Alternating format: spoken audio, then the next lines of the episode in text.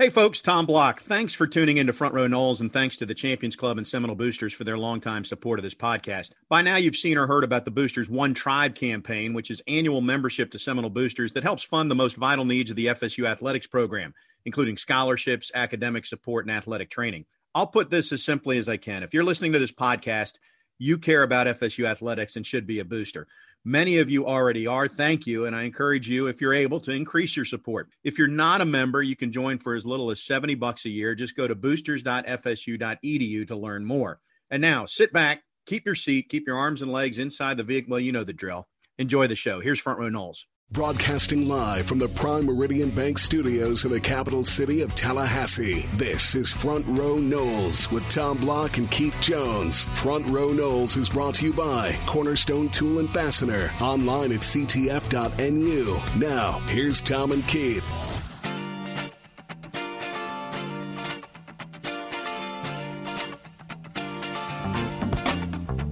Good day, everybody. We welcome you to Front Row Noles, a newly revamped Front Row Noles. Now, some of you may be very excited about this, but uh, others will be deeply disappointed. Either way, Bob Ferrante is sitting in for KJ today. Keith, uh, maybe he wanted to, but uh, he answered the questions either correctly or incorrectly, and he apparently got seated on jury duty this week. So, uh, Bob, I appreciate you, especially last minute pinch hitting. How are you, sir? Doing well, doing well. Trying to trying to jump in here and, and, and help out. I, you know, KJ, like you said, he either answered the questions wrong, but at least he's doing his civic duty and and helping us out uh, as a county this week. Yeah, and I'd look forward to picking his brain, but he's going to be sworn to secrecy on that, so we can't make that a, a, a section or a segment on, the, on an upcoming show. But anyway, Keith will be back. Uh, Bob, I do sincerely appreciate you uh, pinch hitting Bob from the Osceola, and uh, you know it's mid May so we're getting to the point where we start figuring out how many days it is to football season. And the answer is too many. But that said, there has been a lot of football news considering we're out of spring practice from the Mike Norvell camps to some news in the transfer portal to some news on the recruiting front. And maybe it's just the nature of it now. Football drives everything. So it's a 24 7, 365 news cycle for it. But the news has been pretty good for FSU lately. I, think the big news is is you're getting some transfers with experience. You know, Dillan Gibbons from Notre Dame is a guy who didn't really start a whole lot, but but Patrick Burnham has kind of analyzed his game film over the weekend in anticipation that here's a Clearwater native who may follow a lot of you know Florida-born high school prospects and coming back to Florida State to finish out their college career. And and Patrick was pretty impressed. He said this is a guy who can definitely be a guard, potentially a right tackle. Um, so, so Gibbons, you know, do you slot him in as a starter right now in your mind? Maybe, maybe not. But I think what Norvell and Atkins have been trying to do as coaches is find seven or eight guys, just seven or eight guys you can trust that have experience that can go out and do the job. And they're still working toward those seven and eight. We we think Gibbons is one of those. And then Andrew Parchment, you know, a, a guy we've talked about since I think New Year's Eve was when he actually announced he was coming to Florida State, but he needed to finish up at Kansas academically. He's done so. Florida State has announced him. Um, Parchment's film is is a little bit limited in terms of what he can do with the route tree, but Parchment is that kind of game breaker, home run threat. To use the Mike Norvell quote from the other day, he is a guy who can stretch the field, and we know wide receiver is a position where you've got to have some experience and some playmaking ability based on just it, it wasn't there last year. So those are two big, big upgrades for Florida State. Well, let's continue on the parchment theme for a minute. Last year, his numbers were not great because there were quarterback issues at Kansas. But two years ago, he had 65 catches for 831 yards and seven touchdowns. I mean, those numbers, you know, put him in the top six or eight probably in the Big 12. But if you think about 65 catches in a season, last year, FSU's receivers, because I looked at it, they only had 85 catches as a unit, maybe 92 if you count Ja'Khi Douglas there as a receiver. But uh, the point is, uh, that's a nice addition. And and might he? I want to be fair. I haven't watched a lot of tape on him. Is he potentially a more polished or more consistent home run threat than what Florida State had in Terry the last couple years? I think that's exactly it. I mean, he's. I think he might be a a better version of Terry, maybe more consistent hands and and this is what you had to do. You really had to upgrade the wide receiver room, especially guys with experience. You know, we know they've got younger guys who are going to be part of the future of this program, right? We see there's a Malik McClain, there's a Joshua Burrell. uh, you know, Brian Robinson, um, Kentron. There are guys coming through the program, but don't have a lot of college experience yet. If if Parchment can be that guy who's that kind of one year step in type, he should be a starter potentially. If he can jump in over the summer, it's going to be really huge for him to to jump in immediately, work with McKenzie Milton, Jordan Travis, all the receivers, try and get this playbook down as best he can in, in these summer workouts because those are the guys who are going to be kind of grinding him and making him better because he's got to be up to speed once once camp opens in early August. He's got to be ready to go so that they can throw him in, and, and maybe he won't be able to be thrown in for everything. They may have to kind of, you know, spoon feed is potentially the wrong term here with a veteran, but you have to limit how much you kind of throw at him in terms of the playbook. But I, I think he's a guy that you definitely need to have as far as just stretching the field, bringing experience to that position. Yeah, no question. And I know because Mike Norvell's talked about it, he's up to nine transfers now and seems a little ambiguous as to how many more they might be able to bring in. But now there's thought that they might be able to get one more in. But this isn't the way that they want to live in the portal, bringing up this, this many guys. So, A, they deserve credit for who they've gotten, but but sort of what lies underneath that, it, it really speaks to to the deficiencies on the roster that I, I think even even though it's been reported and we talk about it, I think sometimes we're so used to Florida State being so good that we don't really come to terms with it. But when you're when you're still out in the portal and it's May and you're searching to plug holes, that really does speak to. And there's been a lot of turnover, but it speaks to the deficiencies there. And I think Norvell knew what he had to do short term. I, I think you you said it right. The long term view is, you know, recruit incredibly well inside the state of Florida and Georgia. Once you can actually get out there and, and the NCAA dead period is over June 1. I mean, we've seen all these camps are set up. They're going to have a mega camp with 50 plus schools on June 6th. They're going to welcome hundreds of, of good prospects at Florida State. But short term, when you're looking at just 2021, they've had to be, I think, very creative in how they recruit, be creative in how you see guys through transfer portal. I think the pitch is obvious. When you look at all these Florida guys, you've got uh, Andrew Parchment from South Florida, DJ Williams from the Sebring area, Sebring area, Keir Thomas from Miami, uh, Brandon Moore, Jarquez McClellan, all Florida guys. I think the pitch is very clear. Come back home to Florida, play out your career at Florida State, and let your mom, dad, family be able to see you. A lot of these guys have said historically, hey, it's it's hard for you know mom, dad, family to go to whatever SEC school I was at. Now it's a much easier trip to Tallahassee, even though we say sometimes Tallahassee is hard to get to well, compared to, say, Fayetteville, Arkansas, it's a lot easier to get to Tallahassee if you're coming from other points around the state. So the, the pitch has been very smart. And I think it's, a good game plan from Norvell and the staff to, to kind of seek specific guys, guys with experience, but guys who are from Florida too and want to play at Florida State. Not to relitigate the rumors from 10 years ago when there was talk that FSU was going to the Big 12.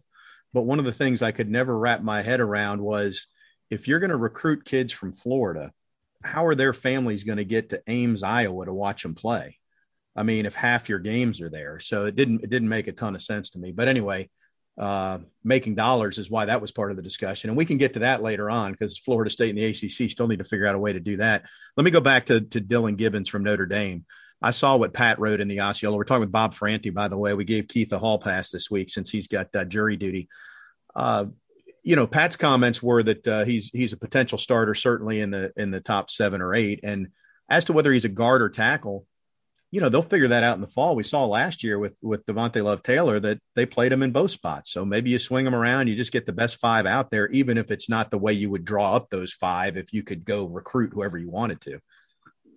Yeah, if he is similar to Devontay Love Taylor in that versatility, where he can play some guard, some center, some some right tackle you know, not viewing him as a left tackle, but if you've got versatility to play four other positions, that's huge. And I think you need the experience. You need another guy who can just kind of be leaned on as a teacher in that group, a, a leader, a mentor type.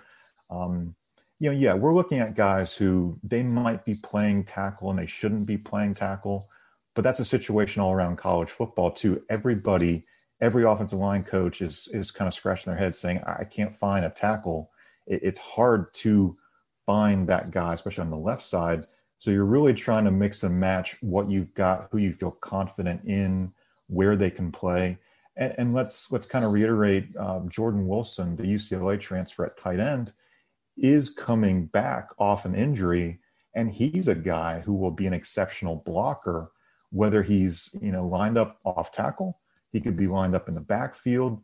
Uh, he can run and, and catch the pass too, but his value is as a blocker. So that makes your offensive line that much better. It's not a knock against Cam McDonald. He's improved dramatically as a blocker, but we just see Jordan Wilson as a guy who can really take on that blocking role, and it it just opens up your offense to what Norvell truly wants to do. And I think a lot of that is, you know, impose what you can do with the running game um, even more than last year talking with Bob Ferrante, our Osceola insider, doing the segment a little bit early this week. He's going to join us for a couple of segments. So uh, continuing to dive deep. And, and Bob, I don't know, we, will have Pat on in future weeks, but they also picked up a commitment from a from a lineman at, at uh, IMG down in, in Bradenton. And uh, what was significant there, hey, anytime you sign a lineman at this point, well, they haven't signed, but they got a commitment. Uh, that's good news for Florida State. And then then we'll just see how that pans out. But can you add anything else uh, on that front? Yeah, Alou Ba is is one of the great things is not only playing good competition down at Bradenton IMG Academy. His offensive line coach is Trey Thomas, who we all know as a guy who played at Florida State, played in the NFL. If and, and this is the great thing about the IMG staff, there are a ton of NFL guys on that staff, and they prepare you for college and for the NFL. Um, you know, looking at at Ba's film and and you know Patrick Burnham, Mark Selva, Charles Fishbein, our guys have looked through it. They've been really impressed. And, and one of the big things is he is slimming down. He has realized that his weight has to come down to a level that gets him ready to play at, at a better fitness level to, to take on sustained reps and snaps. So a lot of what you're seeing on film is, is from prior years, from his junior year. I think we'll see a better version of Ba um, you know, this this senior year coming up in the fall. You know, very curious to see how he looks also in the spring game when IMG plays that. But but this is a a guy who I think there's some question: is he a guard? Is he a tackle? He's a good take for Florida State for where Florida State is right now. He's a guy that you want to have in this 2022 class, regardless of if he truly ends up as a guard or tackle down the road. There's a lot of other uh, positive news to talk about on the Florida State front, and we'll do that uh, as the show moves on. But I'd be remiss to not congratulate the soccer team for being in the College Cup. Uh, the baseball team is playing as we speak, but won a big series at Notre Dame. We'll, we'll get to that later on. Women's tennis is into the Sweet 16. Women's golf doing well in the regionals. Men's golf getting set to host them. And by the way, we'll we'll talk with Trey Jones next segment. But as long as we're on football right now, Bob, the last thing is these youth camps that Mike Norvell and, and staff are doing around the state have really generated a lot of buzz and, if nothing else, goodwill in the community, even if it's not among FSU fans, it's just among parents or kids who are appreciative of the opportunity. I think I think the timing couldn't be better. You know, it's a it's free. It's good for parents to find free outdoor activities for their kids. And as we're more comfortable in the COVID era, you know, going outside and, and doing things, it's really fun. And it's, it's not just Norvell, it's the entire assistant coaches. You know, Randy Shannon's out there, the support staff is out there. They're all allowed by NCAA rule. These are second through eighth graders. These are not considered, um, you know, recruiting prospects in their high school years. So you can do this. This is a really, really great thing, I think, for just kids and parents. But, but there have been, uh, I, we can we can tell there's so many alumni that are are there you know, fans wanting to see the coaches interact with kids. There are former players who are showing up and wanting to be supportive, wanting to speak, wanting to tell their story, wanting to meet Coach Norvell. Maybe they met on Zoom, but it's their meeting for the first time and reconnecting. So in that regard, too, you're you're bringing former players back into the fold and saying, hey, maybe this fall, you know, come back to Tallahassee and see us. Whether you're in the NFL, come back on a bye week. If if you're retired, come back whenever. We'd love to have you speak to us. I think Norvell has a very much an open door that that is is going to be welcome as he grows this program. I think it, it's really been a smart move, and the fact that they brought the whole staff. It wasn't like a, a couple of guys you don't know who they are out running camps. Really, really, really impressive and a good deal all around. We're talking with Bob Ferrante. Trey Jones will join me next, and then we'll continue this conversation with Bob about uh, other happenings in Florida State athletics. I do want to point out that uh, Front Row Noles is brought your way in part by the Golf Club at Summerbrook. You can call them at 894 4653, inquire about a golf membership. They've got a lighted driving range, Friday night lights every Friday. This Friday, a matter of fact, they got happy hour, live music, drink and food specials. Full club membership also includes use of the resort style pool. That's the golf club at Summerbrook 894 4653. We'll take a break, come back, and uh, continue the golf conversation with men's golf coach Trey Jones right after this.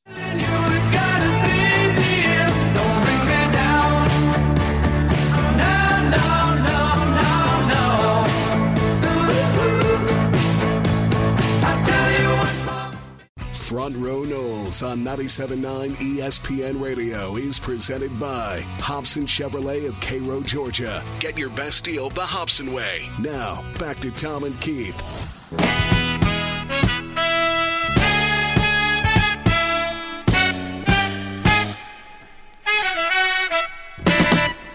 Welcome back to Front Row Noles. Tom Block with you. Really pleased that uh, men's golf coach and the director of the golf programs at Florida State University, Trey Jones, has taken a few minutes to join us. He is uh, literally, as we're chatting, uh, walking the course, which you may do uh, on a daily basis anyway, since it's the home course for your team, Trey. But I imagine when the NCAA regionals are in town the next week, you probably are, are keeping a, an even closer eye on what everything looks like. How's it look out there? It uh, it, it, it, looks good, Com- comparable uh, the the work that the people have uh, done out here. Matt Murphy, the superintendent, uh, has done an amazing job. And um, by the time we get here and the teams are allowed to come out on Sunday, uh, I think this will be uh, will be something we're all proud of. I'm sure of that. We'll talk a lot about the NCAA regionals, but just from an overall perspective, I, I feel like, and this might be me, but just the way that we've we've been in this COVID world for a year, really this this legacy course or legacy club opened last year what a week or two before the world shut down for covid? So i'm, I'm curious what the returns have been in terms of just uh, how the course is played how membership has gone the feedback. I mean just your general thoughts as you're a year into enjoying this new home for florida state golf. So I, I think it was um, could not have been a better timing because a lot of people needed things to do and we're looking for things to do. And the game of golf benefited from that uh, amazing. I think we have over uh, 600 members uh, at one point in time. So that was uh, that's something that uh, uh, we're glad it was perceived that well with our donors, our, our out of town members, and then obviously the community and faculty and students as well. So um, that's been good. It's been getting a lot of play, probably a little bit more than you'd want on it on a new golf course this young, but uh, anyway, people are being able to enjoy it. That, that was the ultimate goal. Well, that's good. Yeah, golf certainly uh, one of the things that uh, over the last year benefited from the way our world changed. Uh, you know, I think the course is going to play uh, for next week anyway. What at just over seventy five hundred yards? I mean, kind of give us a layout or description for those who haven't been out there yet of of how this thing will lay out next week. So the, the golf course has um, two completely different nines in when that regard. The, front nine is one that I would say is a little more scoreable. Um, and then the once you get to the ninth tee, it's just a lot of length and, and a lot of hard golf course. So uh, when when you see teams out there that start out really hot and don't finish very well, then that's to be expected. Um, our last three holes here are par fours and they go four 490 465 495 um, so they're almost uh, baby par fives that you play but it's uh, uh, it's going to be tough. Uh, that's that's for sure. And that's what we want. We want it to separate. And and when we're talking about our team and the benefits for our golf team and you know for a year in preparation is we want to be able to have a facility that uh, when we send our team out to play it, then we know who it'll identify our top players and we'll know who we're traveling with. And then it'll better prepare them for anything that we see on the road.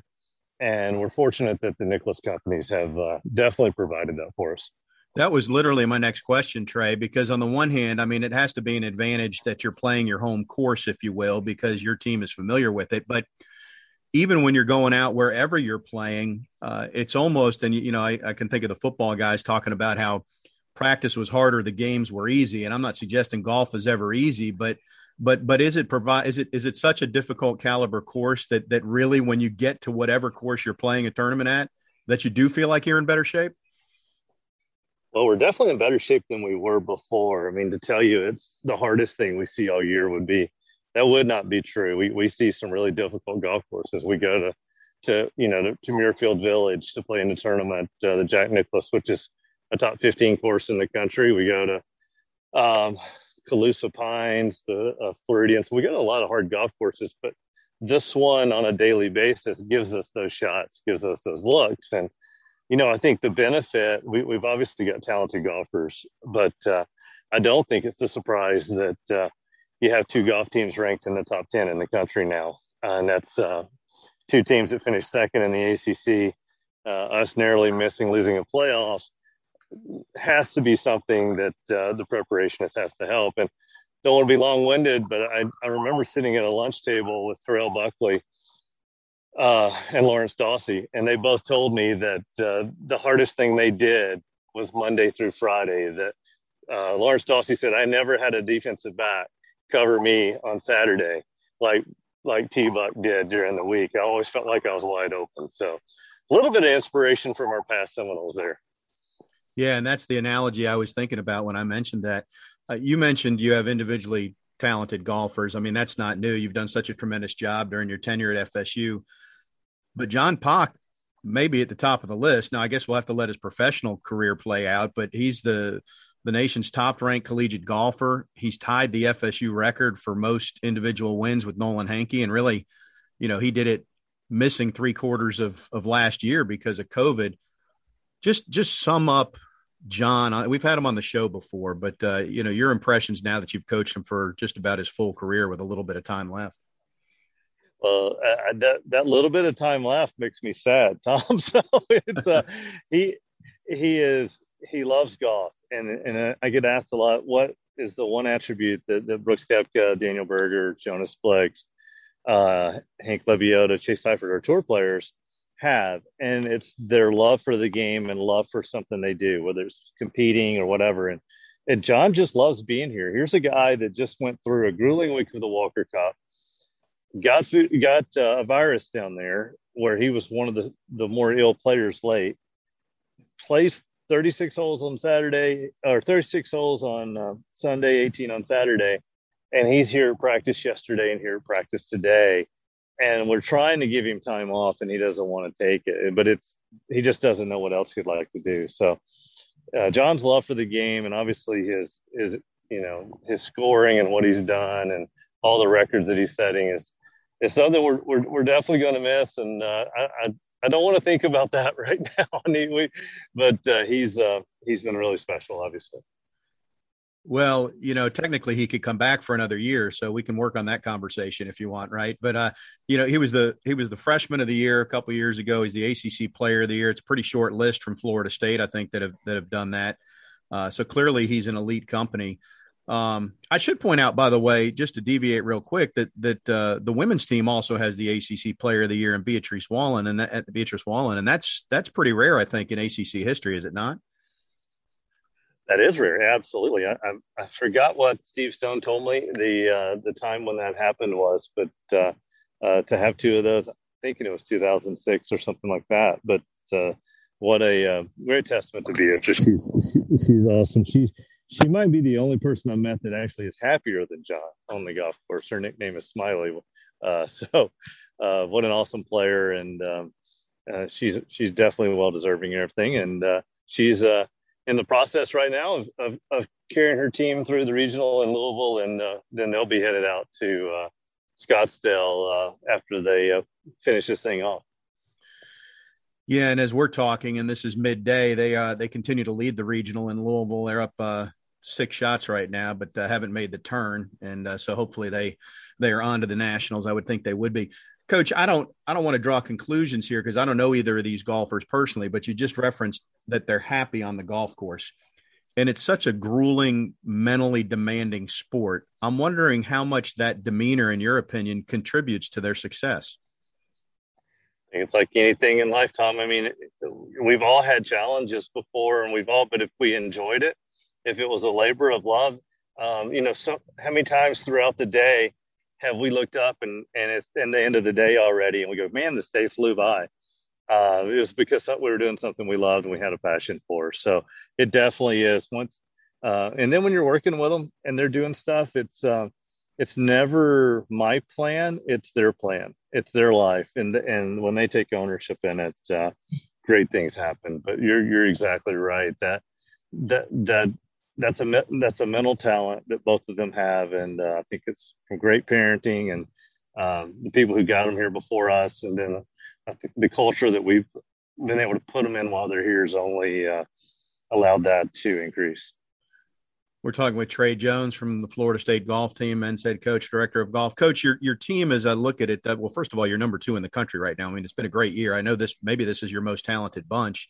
Uh, it looks like you've been pretty rock steady at the first three spots because you've you've also got Vincent Norrman and Brett Roberts as all ACC selections, along with John Pak.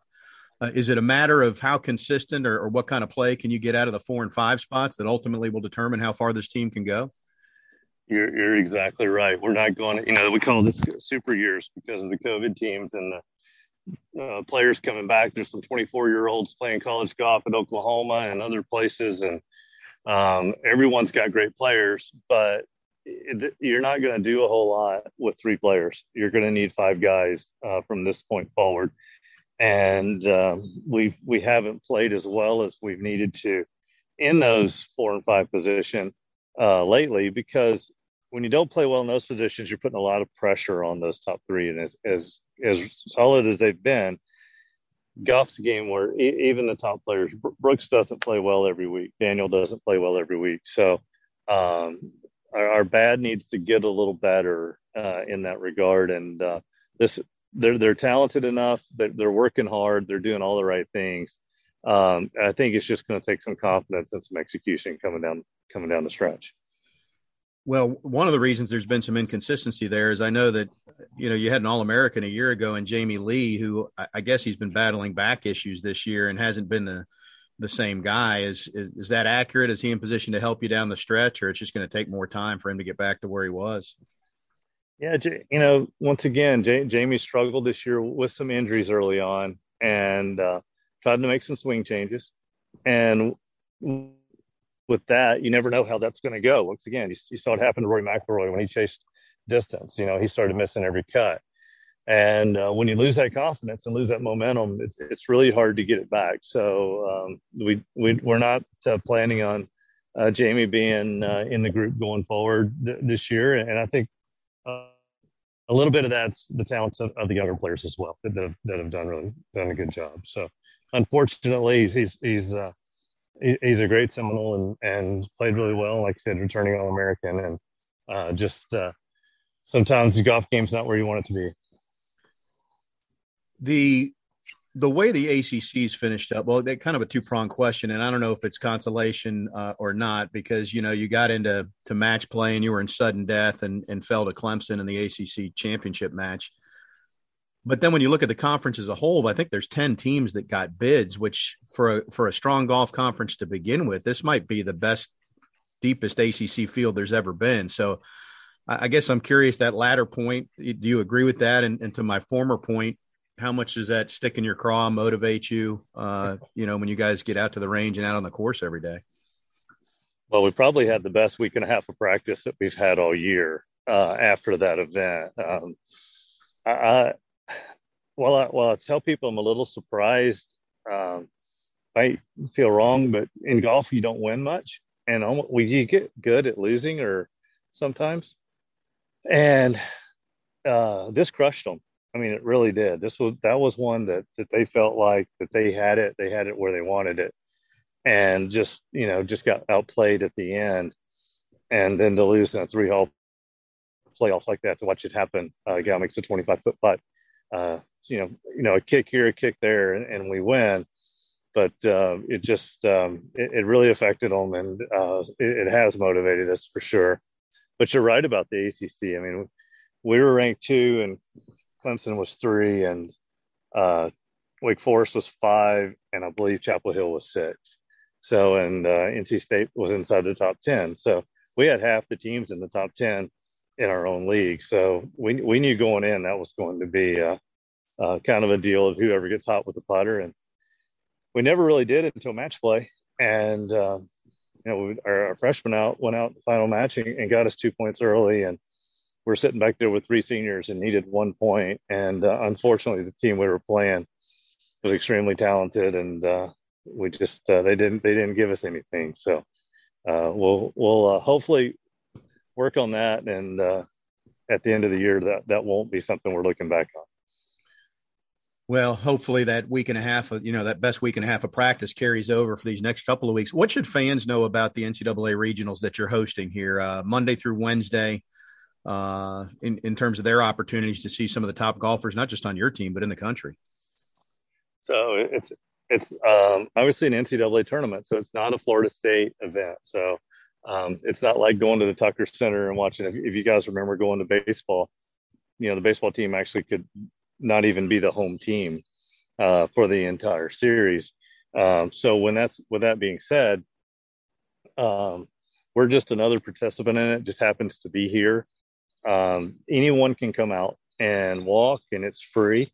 Uh, there's no golf carts allowed. We don't. Coaches don't even get golf carts uh, for this event. So, um, and we hope to do. We need we need some Seminoles out here. We really do. We when we we felt like at Georgia Tech coming down the stretch, we were uh, and up in Atlanta for the ACC tournament. We were you know we had all the Georgia Tech guys and we're looking around going, well, we hope we have this at our place. So uh, anybody who likes college golf or golf in general will love walking the fairways with these guys and, and watching them and how personable they are and and these are the guys that are on the PGA Tour. I promise you. And it's not just it's not just our team. Georgia has three All Americans on their team. Uh, this Liberty team is old and really talented. They're the three seed. Uh, then you got LSU out of the SEC as a four seed coming straight across I-10 with um, a couple Florida kids in their lineup that are really really good and uh, they're deep.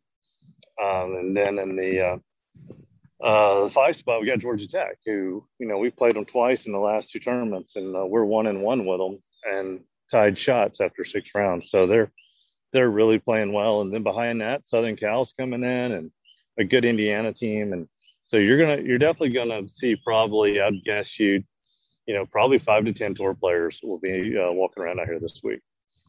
Yeah, and that's Monday to Wednesday, and uh, yeah, it'd be great to have some some good home support. Trey, I'll let you go on this. Is this I don't know if you view it as an audition, but is the ultimate goal to host an NCAA championship at the at the new course? Absolutely. The uh, Jack said it in the first. Jack Nicklaus said it in the first press conference. He said, uh, "We're going to build a golf course that we hope that the NCAA asks to come here and play." And I think once everybody sees it this week, uh, that's just going to be one more step in that direction. And I know that the staff from Florida State with our facilities and Stuart Pierce are they're going to do an amazing job. And uh, we've already got another regional coming back, uh, but um, it's uh, in, in uh, 24. But uh, uh, that's definitely something we actually want to we want to host professional events out here as well. We we have the golf course that that we'd like to get a Champions Tour event, and then some other stuff along those lines. Trey, I appreciate the time. I'll let you get back to walking the course. Make sure it's in pristine shape for uh, for Sunday when the teams get out there and Monday when the tournament starts. Best of luck to you. Congrats on the success thus far, uh, not just this season, but during your your lengthy tenure at FSU. It's been fun to watch your team continue to grow. Perfect, time, And I got to do this. Uh, tune into Sirius XM tonight at nine. Jeff and I will be talking about uh, all the regional sites on uh, PGA Tour Station 92. All right. Well, you mentioned Jeff. We'll give him a little love too. No, you guys do a great job on that too, and I know you guys have gotten to be good friends over the years. Uh, so, so good luck. Thanks for a few minutes of your time today, Trey. Thanks, Tom. Trey Jones, men's golf coach, director of golf at Florida State. We'll take a break. Come back with more front row Noles right after this.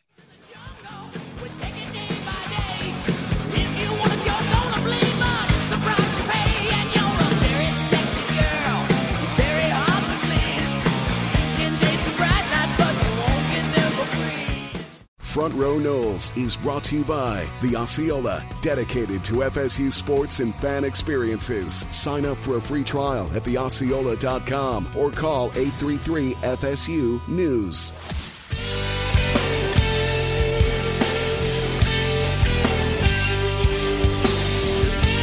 Back on Front Row Noles, Thanks as always for joining us. Tom Block and uh, Bob Ferrante will stay with us uh, again, or rejoin us, I should say. Our Osceola insider again, Keith, uh, uh tied up this week with jury duty. He'll be back soon. Bob, uh, you know Trey Jones. it's crazy the way the time flies because in my mind, I still want to feel like he hasn't been here that long, and then when I look at it, whether it's him or well, certainly Coach Sue, but Dwayne Hultquist, these coaches, the years just stack up, and he's he's two decades in now, and he's just done a remarkable job with the FSU golf program. It's impressive when you look back on it, the longevity of all the coaches across all the sports. I mean, yes, football's had turnover, but men's and women's basketball, all the Olympic sports, they've been able to retain all these coaches, and and, and they've all done exceptional jobs at, at developing student athletes, graduating at a high level it's why Florida State's in the top 10 in the Directors Cup. Um, and, and yeah, Trey Jones has, as he's told us, he's got a Mercedes there with the new Seminole Legacy golf course, and they'll be showing it off Monday, Tuesday, and Wednesday when they have the regional. It's um, it, it's really going to be something fun to watch, I think, and, and get some feedback from not just Florida State golfers, but golfers all over the country at, you know, how good is this course? How challenging is it? How fun is it to play? And I think that will only help to sell this course to to the community of golfers who want to play it, but also to recruits down the road who say, this is Florida State. This is where I can play golf every day. This is an incredible opportunity for me to challenge me. Big opportunity this weekend when they, uh, well, Monday through Wednesday, as we just talked about with Trey. And uh, good luck to he and the men's golf team. You mentioned the Directors Cup, and uh, that sort of fits when you look at what's going on in Florida State athletics. So the beach volleyball team though they didn't get the result they wanted, they finished in the final rankings number five in the country. And you know, really, they lost to LSU after beating them four times this year. So I think you could you could make the case that they're certainly the best team on the East Coast or east of east of California. Really, when you look at who the top three were, USC won it. The women's golf, uh, not women's golf, well, women's golf is, is likely going to win the regionals. They're playing right now. Women's tennis is into the Sweet 16 despite all of the the revenue and budget concerns at Florida State, uh, it's it's been impressive that these programs continue to shine. Yeah, I, you know, we knew this was going to be a fun spring. We knew March, April, May, and May is never this busy. I think May, this has been the busiest one that I can remember in, in decades, and, and part of it is soccer has has taken you know place in this month where it traditionally would not and of course, Florida State making the run in the College Cup. It, has it, been fun to watch that. Um, I think it, it starts with you know retaining the head coaches. I think historically you're going to lose assistant coaches just because they're seeking good jobs, but also because other conferences are going to be paying better. The SEC can afford to pay assistant coaches a number that you know Florida State probably can't match. If you have one concern economically, it's probably about losing a good assistant down the road. But Florida State has kept its coaches very happy. The upgrades and facilities have been significant. The softball shade structure has been just a welcome addition, I think, for the fans, and the program is so proud to have it. The batting cages, all those things, the investment in the golf, um, the golf course, and having Jack and Jackie Nicklaus be the designers to have their names on it is an extra, I think, special kind of feather in your cap. And their connection with Florida State you know, obviously goes back to to Steve Nicklaus in the 80s and of course Nick O'Leary and others. So they're very well connected to the university and it was it was a special project for them. I, I think that's that's the future too though, is continue to find those investments, not just in football, but basketball, baseball, other sports that that fans and, and donors and alumni are are passionate about, that they want to put their money into those projects for the long-term future of, of all of Florida State's programs. Talk with our Osceola insider, Bob Ferrante. Uh, we'll get to, to soccer in a minute, Bob, but we haven't touched on baseball yet. And I know baseball's, as we're talking, they're in the midst of a, you know, finishing game one and getting ready for game two if the weather holds up against Florida Gulf Coast. But regardless of how that goes, I feel like we know what this team is, Bob. We've seen enough of it. They can they can pitch when they uh, when they pitch and they back it up with some some timely hitting, they can beat anybody. Notre Dame hadn't lost a series all year, and they lost one last year. I mean, last weekend to FSU. Uh, you know, we're going to find out if FSU is in contention to host a regional probably by the end of this week. I'm kind of torn on whether I really, you know, obviously meeting them are going to say they want to host. Uh, you know, and it does give you an advantage, I think, to to move on to the next round. But if if the ultimate goal is to win it all in Omaha, to me, if you can win on the road in the regionals and the supers, you you got a better chance out there. I guess what I honestly, regardless of where you, you can play in the Walmart parking lot, to use an expression here on the football side, if, if they get some timely hitting, they can compete with anybody. I guess that's the Cliff's notes on what I'm saying. Yeah, I've, I've felt all year long you, show up at the ballpark because you know the quality of pitching is, is something that we haven't seen at Florida State in, in years. Perhaps I'd have to go back looking to find ERAs this low, to find power arms that are truly overwhelming hitters and not just kind of working the corners and nibbling here and there. It's that's kind of been the typical Florida State uh, type of thing. But but historically, have these power arms and, and this many guys who can do it, it, it's pretty impressive. They have played their best baseball away from Howser, and, and that's I think the argument for hey, if they're a number two seed at an SEC site, you don't really worry because you think that pitching will travel. If you're saying hey, just selfishly, yeah, you want them at home. You want to be able to sleep in your own bed control a lot of the variables, play at Howser, have the animals and all the fans on your side. There are a lot of advantages in the postseason with the intensity ramped up. Um, you know, for those of you who check out some of these projections, I think they're always neat to kind of see what what shifts week to week. D1Baseball.com is Florida State is the number 16 national seed now, which is the last one, the last of the 16. They have them hosting teams like Charlotte, Georgia, and South Alabama that's frankly the kind of regional that you feel like Florida State can win and move on to a super. So, just kind of an indication of how people are viewing Florida State right now. Winning two out of three at Notre Dame was really huge for their resume. We'll just have to see if the selection committee agrees when they make those announcements later in the week. I think you hit the key point, Bob. If you're hosting, you're going to be the one seed, which means the bullseye's on your back and they have played better on the road. And if you go on the road, you're the two seed. And in college baseball, eh, you know, afterthought is too strong, but you're not the one that's getting crushed by the local media. People aren't paying attention to you as much, and you can just kind of go in and play. I mean, they've got four series victories over ranked teams this year on the road. I mean, I'm not sure that's not the better place to go for this team. Hey, I can't argue it. The the only when you look at it from a strategy standpoint, if you're the one at home, you want to be playing a four in that Friday night game, and maybe you can throw your your number two or your number three pitcher. So then that would give you, say, Parker Messick on a, a Saturday with a chance to go into the winners bracket, um, you know, two and zero. Oh. You can look at it a lot of different ways. I think again, where the optimism comes in is you've got this wealth of pitching and it extends beyond your your three weekend guys. Jack Anderson would be a starter on a lot of teams. And this is a guy who he's basically been a kind of jack of all trades, no pun intended. He's, he's worked in middle relief. He's kind of filled in here and there, but he's been really, really effective, high strikeout to walk ratio. And they've got some young arms. They got some veterans in the bullpen. So it feels like if you go three or four games into a weekend, your your bullpen is going to be taxed but you've got the options. You've got the kind of righty lefty types who can who you can play the matchups and just see how it unfolds. It's why you have optimism. Now you look at the lineup and you say, well, is there enough depth? You know, one through maybe say eight or nine. No, it, it's really not there. But if you have a guy like a Nico Baldur who steps up every now and then, or a couple of spot starter spot starter fill in guys, it can happen.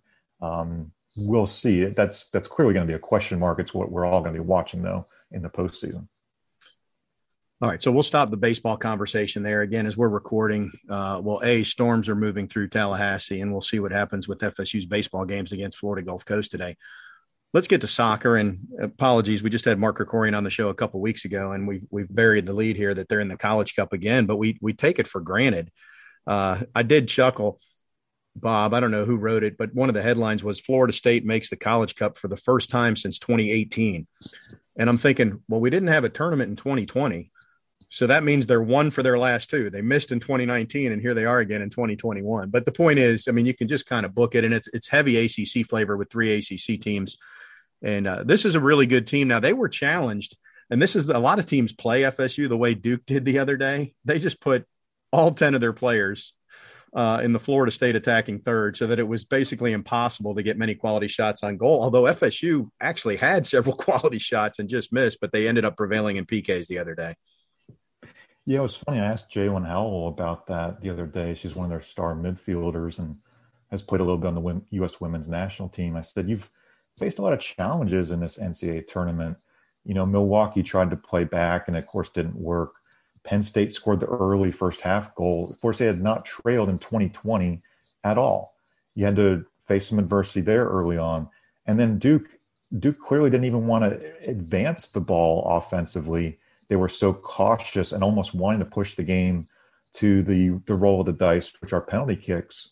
And and for Florida State, what's also amazing is you have a freshman goalkeeper in Christina Roque and just steps out there and the first penalty kick she sees she stops it. So immediately, Florida State feels like they've got the edge because they're not only kicking second, they are kicking with kind of the the, the ace in your back pocket of, of having that early block. So Florida State's faced these challenges. And the other thing that's a real huge positive is the Seminoles played a fall season, whereas a lot of leagues decided we can't play in the fall. We're going to go winter only. Seminoles played in the fall against the ACC, played in the spring against some women's uh, professional teams, a couple men's teams, played an exhibition against Florida. If you think about being as battle tested mentally and physically, Mark and the staff playing this one out about as perfectly as possible to get them to the College Cup and have them in this position to to potentially win it. Yeah, now you got two more games to go. Tomorrow night they play at 6:30 against Virginia. Virginia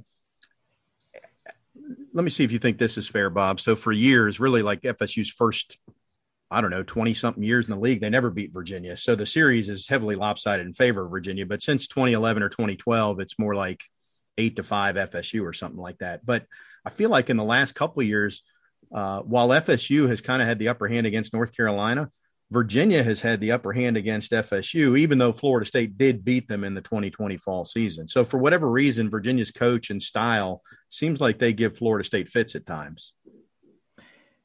Yeah, I'll be honest, I'm not as familiar with Virginia. It was a 4 3 game back in October where, where Florida State won up there.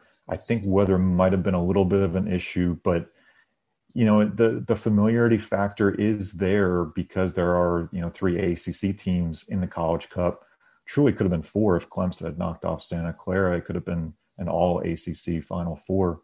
But but Florida State has already seen this in in Duke.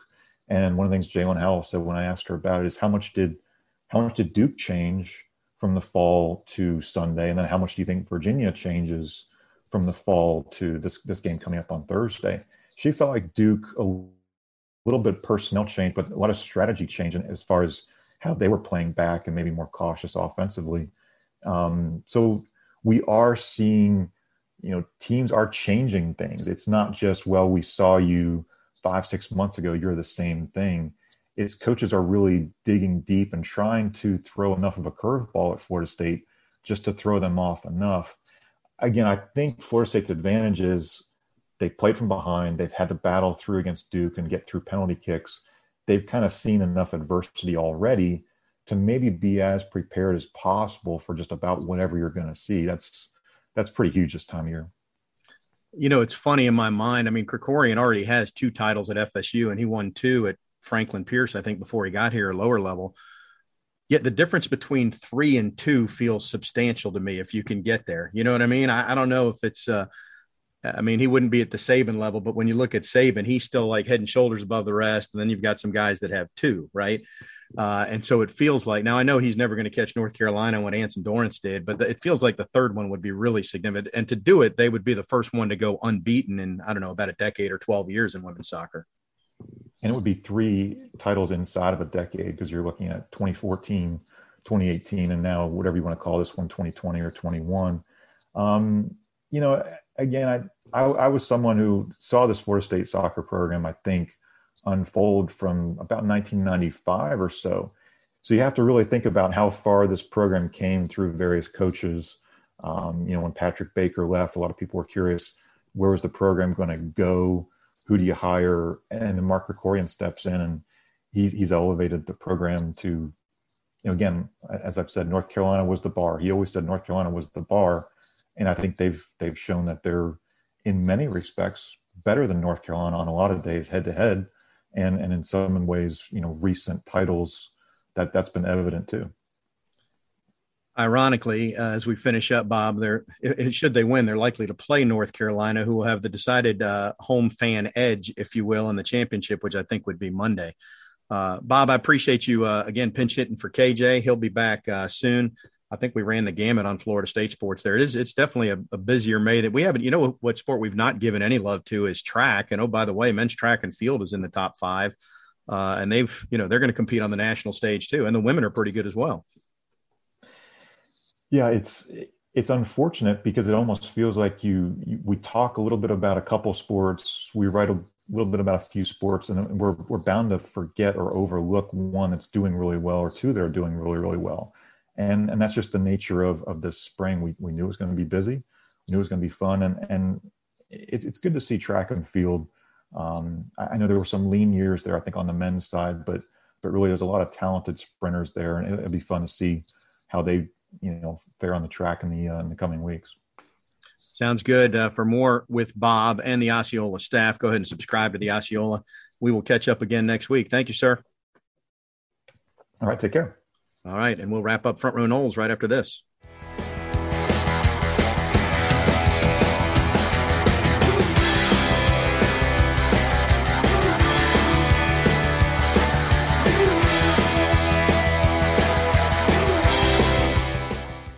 Front Row Noles on 97.9 ESPN Radio is presented by Hobson Chevrolet of Cairo, Georgia. Get your best deal the Hobson way. Now, back to Tom and Keith.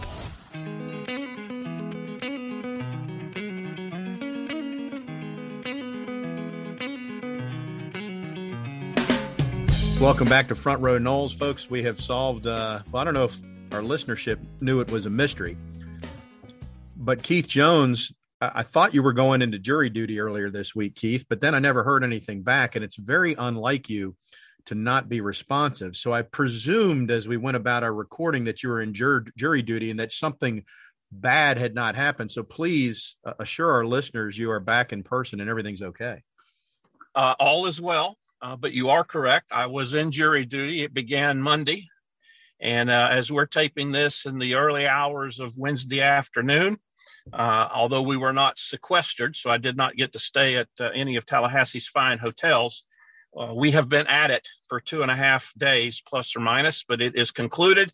Uh, I am fine. the court system is fine. And just remind our listeners that I, I, this was explained to me. I didn't know, hadn't processed this, Tommy. Uh, a little bit of civics for you. Since we've done away with the compulsory draft for uh, military service, the only other time that the government can compel you to do anything is jury service. So it's the remaining draftable position that we all um, have to do. And candidly, my personal opinion, should do and should want to do. And I'm glad I've done it uh, and I hope I don't have to do it again anytime soon. Well, uh, good for you for doing your civic duty when we started the show. And uh, literally, folks, it, if you've known Keith, and I've known him a lot of years, if something is on the calendar for nine years from now at 10 in the morning on a Tuesday, Keith will be there at 9:59 on that Tuesday without us touching base at all. So this week when he didn't show up and we've been recording via Zoom, there had been one very brief email earlier in the week that indicated jury duty, not whether you'd been seated on a jury. I thought maybe you were, uh, you know, you you were potentially getting seated, but maybe you didn't answer the questions accordingly, and they didn't want you on the jury. Anyway, folks, uh, Bob Ferrante pinch hit on no notice. So again, thanks to Bob. And I was in the back of my mind hoping that that everything was okay with Keith. So I'm glad that it is, KJ. it is. It is. And I apologize if I didn't communicate enough. Uh, the uh, trial was expected to be wrapped up uh, Tuesday afternoon, evening, and it went over. And you know, one of the things they do is they they make you turn your phones off when you're in the courthouse. What in the world? I know, I know. That's what I need to do for my kids when when they're awake. They need to have their phones off. That's pretty much the rule for them. Well, anyway, Keith, uh, the way we we've done this, we've we've covered all the uh, the items. You have about two minutes to opine on whatever of note uh, related to Florida State sports, preferably. uh, is, is, rattling in that brain. And you've you've you've been distracted the last couple days, so you haven't been paying close attention to it. Not paying close attention, although I do know that baseball won two out of three from uh, Notre Dame. They got rained out last night. They're making that game up and playing a second one uh, at Howser today. The soccer team advanced. Uh, the women, as of last night, I think were tied in their regional play. And what am I missing? I mean, it's it's it's been continued to be a good weekend and early part of the week for Seminole athletics. Yeah, it has been. There's uh, recruits. We talked about that getting an alignment in the transfer portal. Here's one thing Bob and I didn't discuss, Keith, and we, we can finish on this. Uh, as as somebody who over the years, and I'm going to leave a lot of these out, but the the basketball team, Keith, has played tournaments in places like Honolulu, Jamaica, New York City. You and I were together in Tucson one year for a lovely Thanksgiving. I'm sure I'm leaving out some other impressive locales, right? Well, word leaked yesterday by Jon Rothstein that Florida State is playing in the Jacksonville Classic this year, which isn't quite the same as Honolulu or Jamaica, but maybe there's parts of Jacksonville I haven't seen. Well, based on other events of the day, maybe you can uh, have lunch with Tim Tebow if you go over, because he supposedly is going to be there. I just thought it was, uh, in all serious, you know, I, I, think Leonard, you know, when these tournaments started, they're exempt tournaments, so you get to play four games and they count as one on your schedule or however the math works. You know he went he went far west a couple times and then figured out well if they're going to put tournaments on our same time zone it's a lot easier. But now they've even moved to like a two hour bus ride instead of a three hour flight. So but uh, in all well, seriousness those, i don't know the details of it but uh, supposedly that's that's the basketball non-conference tournament this year well the other part of it too that we've learned uh, through basketball is uh, when those tournaments were first started it was all about the four for one, and in particular, if you had a preseason or a beginning of the year tournament, you could get some uh, you know games quickly under your belt. What we've come to understand is those tournaments are very valuable for your out of conference RPI and so, one of the things that Stan Jones, who who does most of the scheduling, obviously in consultation with Leonard, looks for is is who's the competition, who else can we go up against, what style of play do they have, because we might need uh, more work against the zone as opposed to man to man, and blah blah blah. And so, it's not just a uh, pick what you can and hope you get one. There's a lot of thought and effort that goes into it, and uh, some negotiations, if you will, uh, relative to it. Well, and the reported competition is Missouri, SMU, and Loyola Marymount, as I understand it. So more to come, but that's apparently on the schedule for FSU. Keith, I'll tell you what, we'll do this again next week, and I'm going to let you start the show. And then when there's about five minutes left, you just give me a call and I'll finish it up from there. Okay. Uh, I'll be happy to do that, but uh, don't hold your breath over that five minutes if you don't show up, because you're you're the, you're the main most host. KJ, I appreciate you chiming in uh, late, and thanks for doing your civic duty. Thanks to Bob Ferrante for uh, for going longer than usual today as well. Uh, he's Keith. I'm Tom. We'll talk to you again next week, folks. Control.